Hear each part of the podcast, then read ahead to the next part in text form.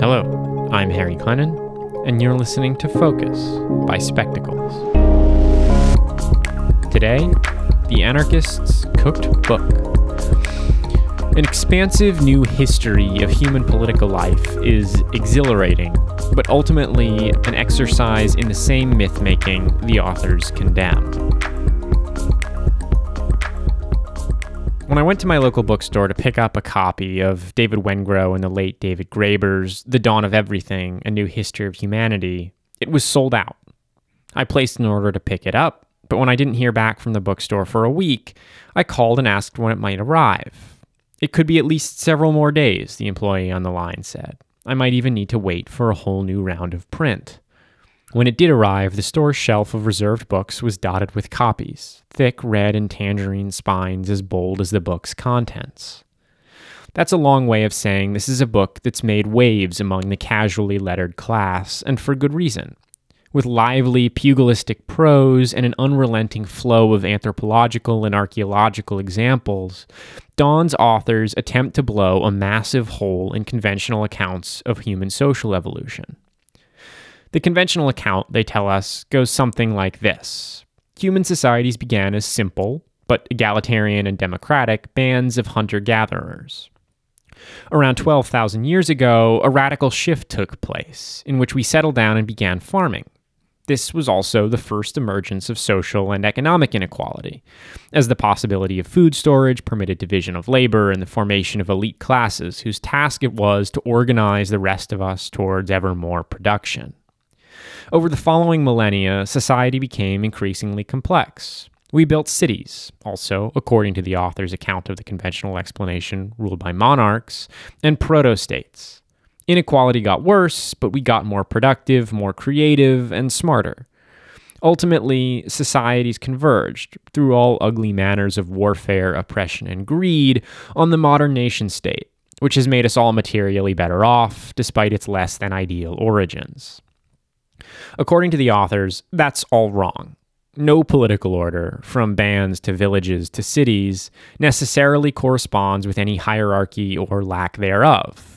Some hunter gatherers own slaves, they tell us, and crucially, early cities with agriculture might have been entirely free of rulers. Complexity and hierarchy are not as intrinsically linked as the authors would have us believe other social scientists say.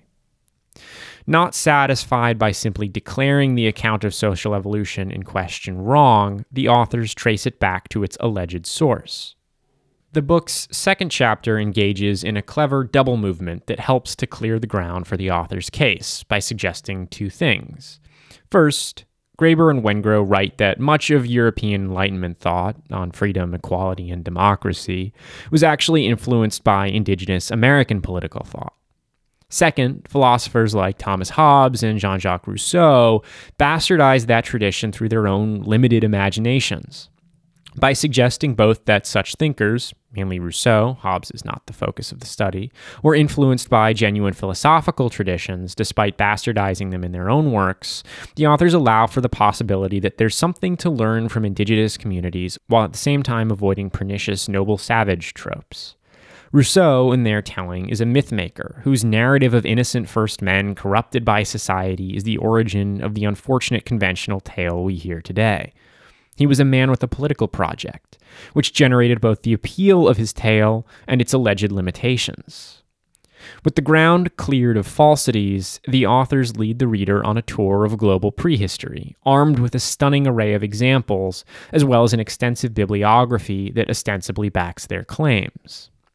If the book's positive case can be summarized in a sentence, it's that humans have always been far more imaginative, reflectful, and thoughtful, politically and otherwise, than we moderns credit them.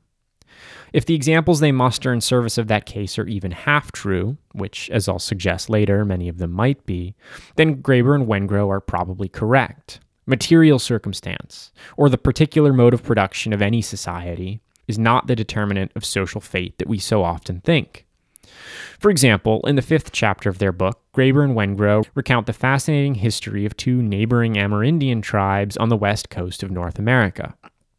Both tribes were foragers, but one, the Kwakiutl, permitted chattel slavery and was marked by strict hierarchies. The other tribe in question, the Yurok, did not allow for the ownership of other humans and operated on a kind of proto capitalism with strict property rights. The authors explain how modes of production cannot account for the differences in political structure, that the tribe's systems diverged through a process of conscious cultural and political differentiation. Not modes of production, but thoughtful and reflective politics, bound only by imagination, the authors tell us time and again, are what mark us for who we are. Other examples, like foraging societies that dispersed into democratic egalitarian bands during some parts of the year and hierarchies in others, serve to complement the author's claims. This notion of human possibilities bounded by reflection and imagination, especially in the context of prehistory, or perhaps more importantly, non Western history, is one of Dawn's great insights. There's a line from notions of primitiveness to racism and justification of structural global inequalities that I'll pass on litigating here, but suffice it to say that Graeber and Wengrow have done a service by focusing on both prehistory, where notions of primitive ignorance originate, and non Western examples of serious political thought. Moreover, lurking throughout the book is the crucial point that democracy, although I fundamentally disagree with the authors on what democracy means, is possible because those of us who participate in collective social projects, not just the elite or the educated, are able to think about the problems and possibilities that define human society. But there are limits, big ones, to the dawn of everything. It's not explicit, but the book is more or less an anarchist manifesto. Graeber, by all accounts, a surpassingly brilliant man who died before his time just after the book's completion last year, and Wengrow clearly have a political project to jolt the imaginations of humans stuck in dry, boring, and evil capitalism towards more desirable ends.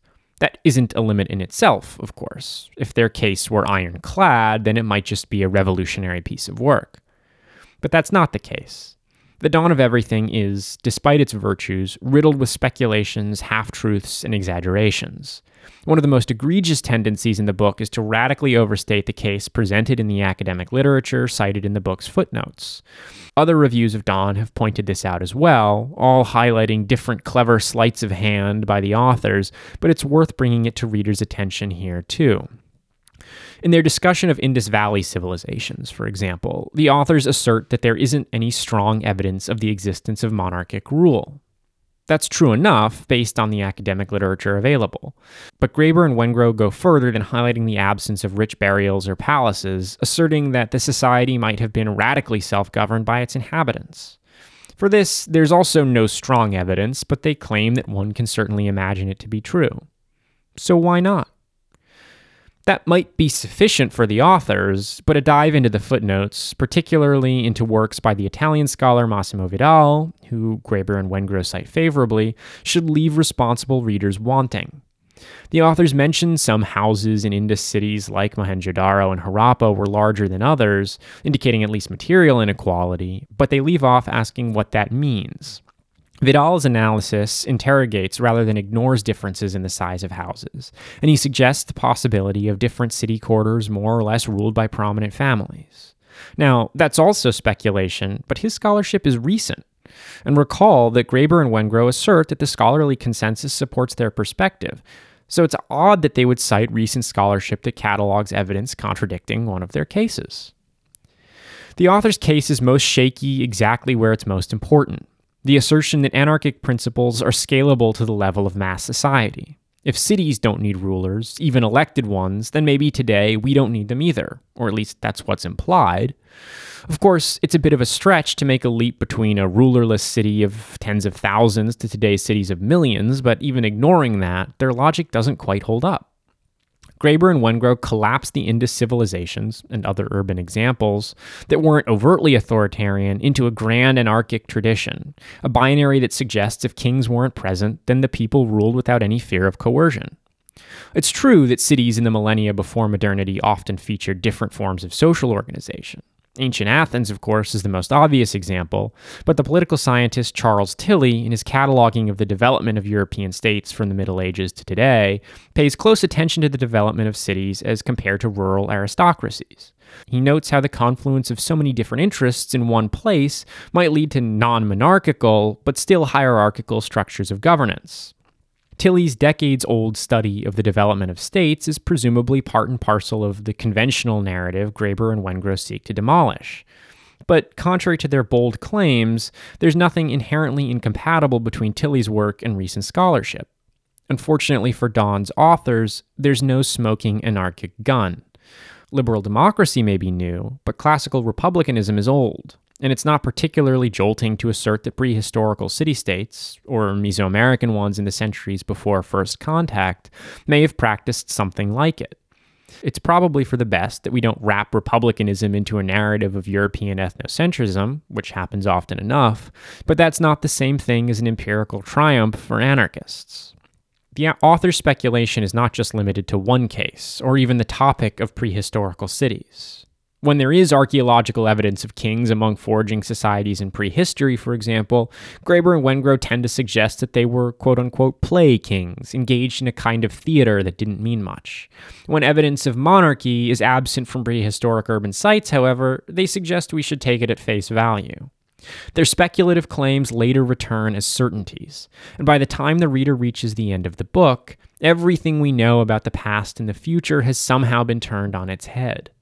In many ways, Graeber and Wengrow are rather closer to their ideological opponent, the ghost of Jean Jacques Rousseau, than they indicate at the outset of Dawn. Rousseau, a romantic fearful of the consequences of both capitalism and absolutism, developed a myth of whole and innocent humans in nature in his discourse on the origin of inequality. Scholars can quibble about the extent to which that myth was conscious or not, but it laid the foundation for a treatise on proper social organization in modernity, the social contract. Rousseau consciously sought to break down what he saw as the pernicious myths of Hobbes and John Locke, who in turn sought to break the myths of the church, which had its own account of the human condition. Myths stacked upon myths, stacked upon myths, each with dueling accounts of how we were, determining the possibilities of what we are and can or ought to be. The Dawn of Everything is more Rousseauian than the authors would probably care to admit an exercise in romantic myth making that seeks to liberate modern man from his drab and oppressive shackles. That it drapes itself in the credibility of modern academia hardly alters what it is. As I read it, I found myself at alternating moments enraptured by fascinating examples and angrily scribbling notes in the margins. It's both excellent and utterly maddening. Perhaps some of Dawn's narrative, which seeks to restore the average citizen's confidence in his or her capacity for serious political thought, is beneficial. It's borderline utopianism, in which the only limit to human possibility is imagination, and which whispers that we can throw off the yoke of all government and enjoy the benefits of modern life without much trade off, seems a rather less than ideal political horizon to set for ourselves. With its remarkable readership and arresting prose, we'll have to see which, if any, of Dawn's lessons stick. That's all for today. If you enjoyed, consider subscribing to Spectacles Out Loud to hear each new article of focus and insight read aloud. If you'd prefer more conversational podcasts from Spectacles, follow the link in the show notes to Spectacles in Conversation to hear discussions between the editors from Birdseye and Reflections. If you'd like to read or make a comment on this article, there will also be a link in the show notes to our website where you'll be able to sign up for our newsletter if you haven't already, to receive a new way of seeing politics in your inbox five days a week. Thanks for tuning in.